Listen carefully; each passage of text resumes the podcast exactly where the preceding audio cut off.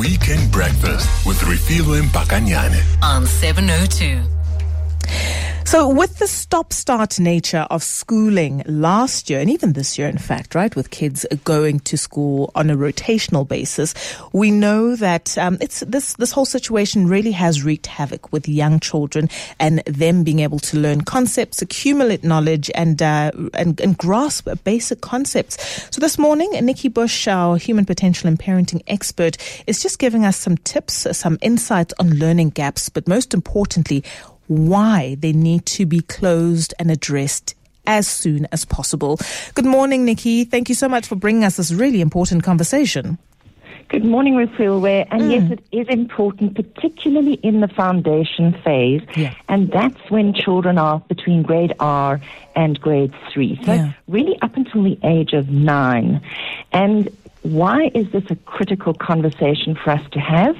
Well, it's really because, and I've been doing a little bit, bit of research with foundation phase teachers, um, that they are finding that up to 20% of the kids in well-resourced schools have learning gaps because of what has been going on in the past year and a bit with COVID. Sure. That is an extreme number of children needing intervention, remedial therapy, speech therapy, occupational therapy, etc.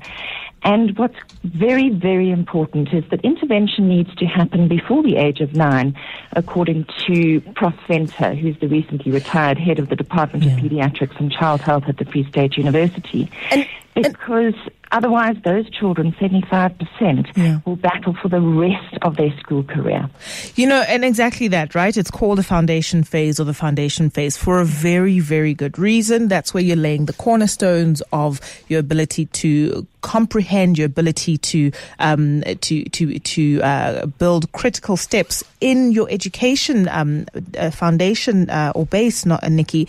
But this business of kids going in, you know, a Monday and Wednesday one week, and then going in uh, Tuesday, Thursday, Friday the next week has been incredibly disruptive. Just the importance of continuity, the importance of consistency Routine. in and routine in those stages. I mean, you you in your conversations with teachers and and uh, Prof Venter, who you've just referenced, what were uh, what what were the I imagine the frustrations that came out of there? Did you start a concept on Monday and Monday and Wednesday only to have to cover that same ground the next week?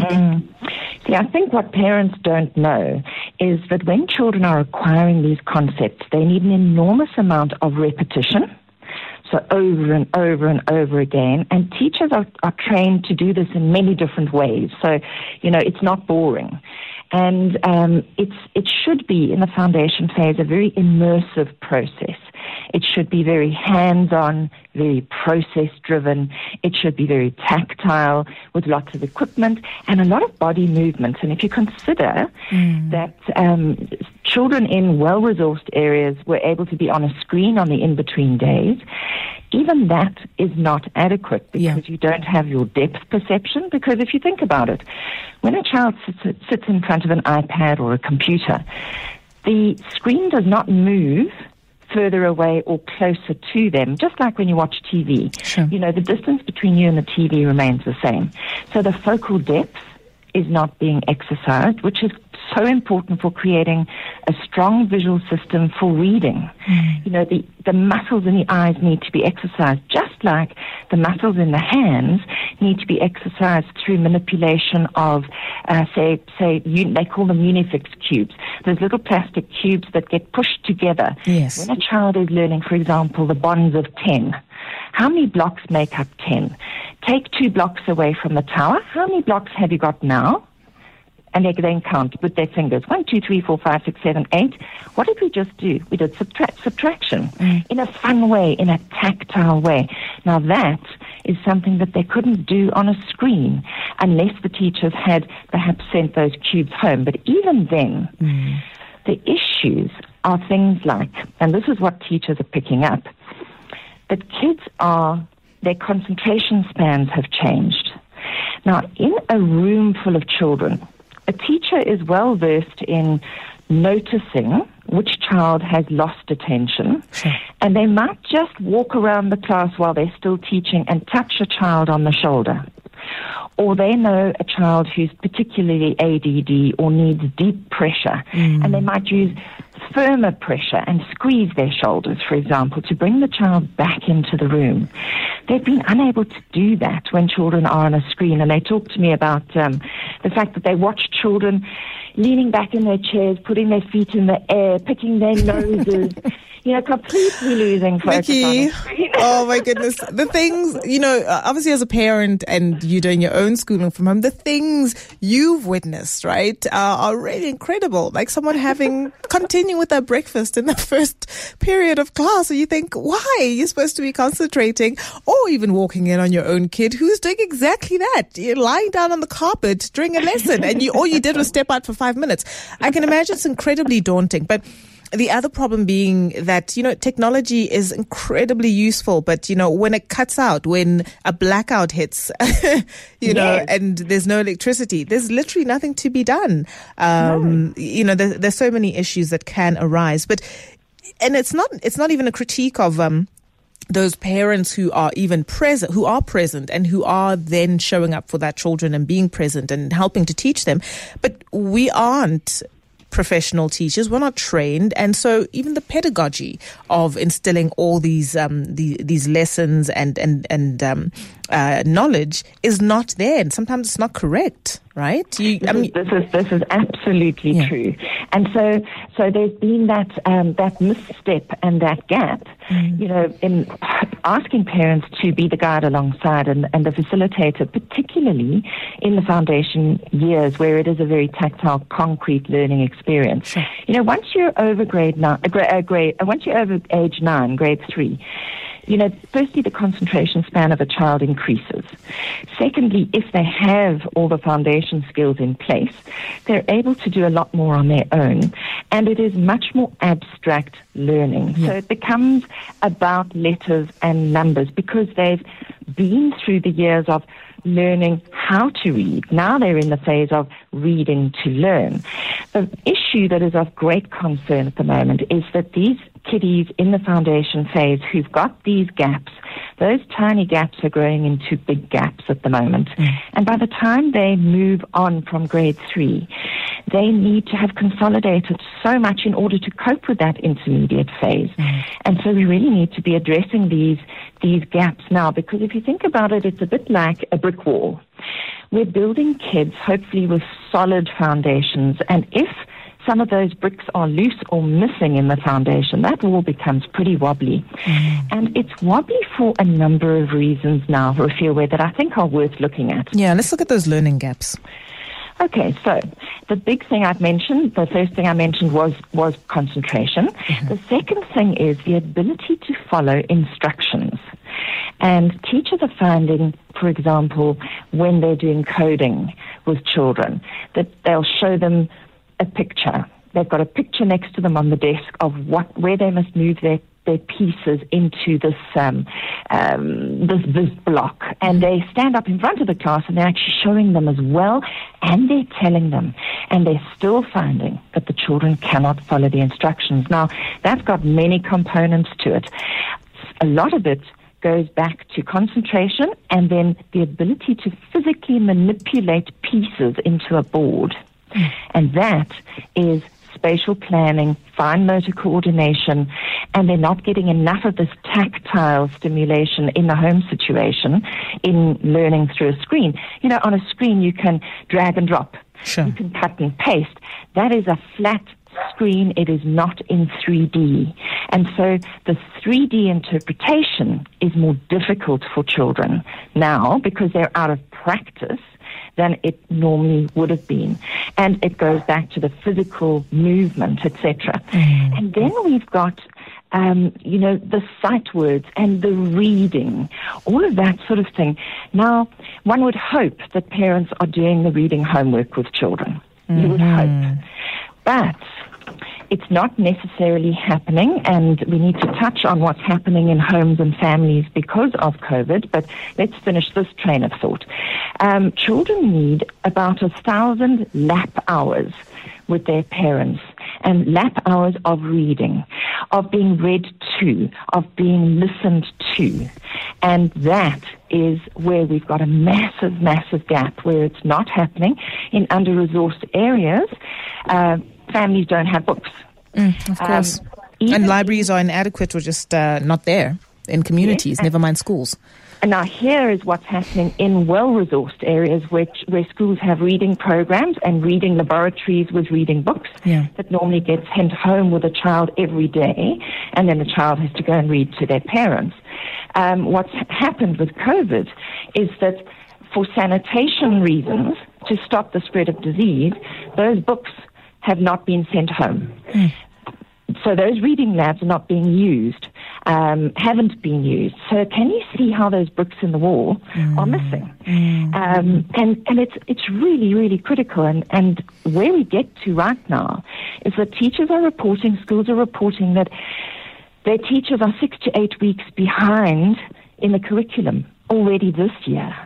And it's not the teacher's fault. And this is a point I really want to stress. Sure. Teachers are becoming a punch bag um, for everybody's stress and irritation, and we've got marriages breaking up, we've got finances that are very tight, and it's not the teacher's fault.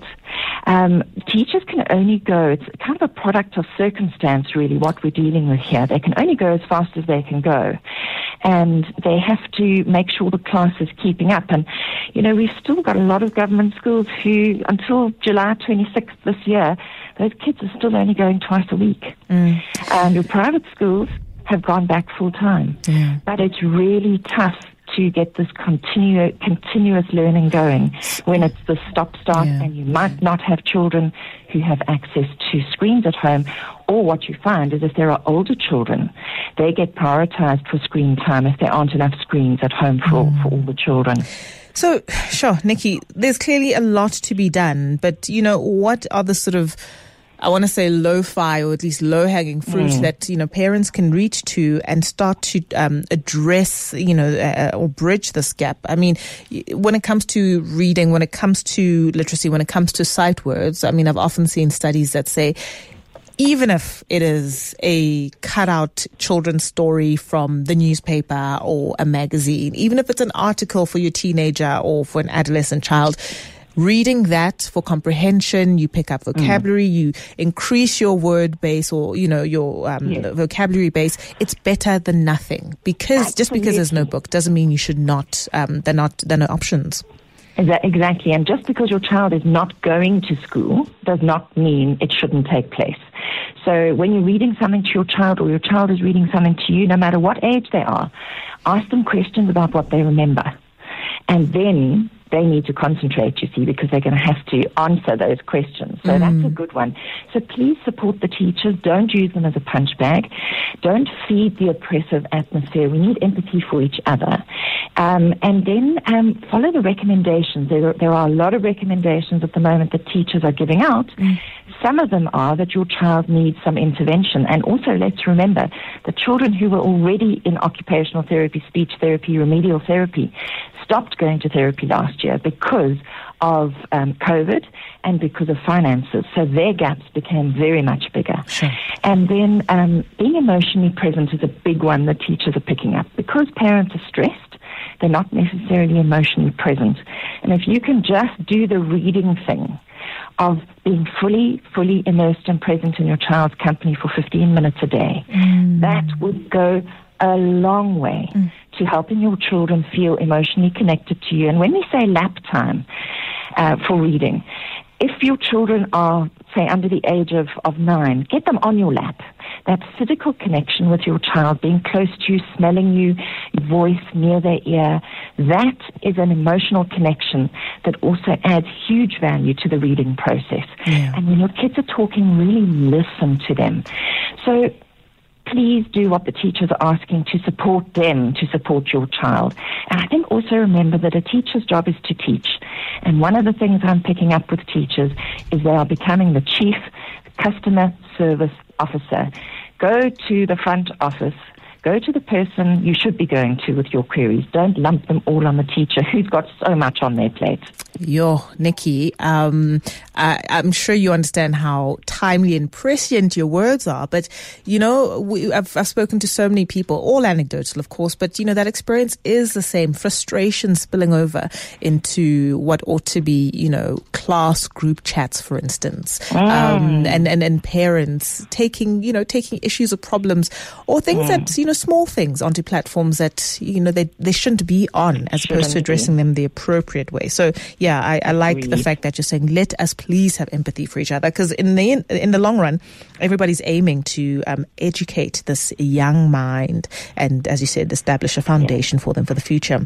All right, I, I really really like that, Nikki. Um, let's do our tour review, which we didn't get to do last week. Is it the same one? Learn to count. yes, it's the same one, and actually, it's even more apt this yes. It's even more apt. Tell us about um, it. Because um, Learn to Count is a product by Smart Play. It's a local company. It's a wooden product, 270 Rand. Um, and this is perfect for um, helping these children who are either learning these foundation skills for school readiness, these mm-hmm. perceptual skills. And by the way, I've put up a blog today on mm-hmm. nikkibush.com that actually gives you a lot of the conversation we've already had, but it gives you the detail of the perceptual skills, the, the main skills children need to acquire by the age of nine. So any parent who's unsure of that list, you can go and download a list on my blog. Um, so Learn to Count is a comprehensive learning tool. It will also really help with those kids who've got these learning gaps. Yeah. And it's um, learning to sort by color and size using these color stacking rings on this baseboard. So mm-hmm. you've got a mm-hmm. baseboard, you've got 10 graduated um, little um, pegs, and they've got these color rings that they put on. And then, of course, we've got all these, um, these little wooden pictures that slot into the board, which have got the number one with one dot. Mm-hmm. And then your child would put one ring on the little um, peg. Yeah. There's a number two with two dots. That means you have to put two two rings on the peg. Now, what are we doing here? And why do I love the product? Because it goes through the concrete learning phase of actually tactile, putting the rings on the peg. And we've got the semi-concrete, which is the picture of. So, and then we've got abstract, which is the number or the dot. So children have to go through all three phases of learning and combine all of them in order to really get a meaningful learning experience. Mm. So this is learning through play. Yeah. It's sorting by color and size. It's learning essential maths vocabulary like above, below, left and right, more than or less than, taller than or shorter than, in a very playful way. Mm. So this is for a child from the age of four plus. And the skills are eye-hand coordination, spatial planning, position, number sense, quantity, color matching, critical thinking, reasoning, um, matching and visual discrimination, such as like similar, similarities and differences, because an A and a B look totally different, and two and a ten are totally different. Mm. So this product is available, widely available, at an excellent price, 270 Rand at Westpack, Takealot, Makro, Game, PNA, or at uh, rgsgroup.coza. Yeah. So you can see the toy review on nikkibush.com and go and download your perceptual skills list there as well. Fantastic. So that toy review that was Learn to Count. Nikki, really important conversation that you brought us today. Thank you so much. Looking forward to chatting next week. Absolute pleasure. All right. That's Nikki Bush, human potential and parenting expert.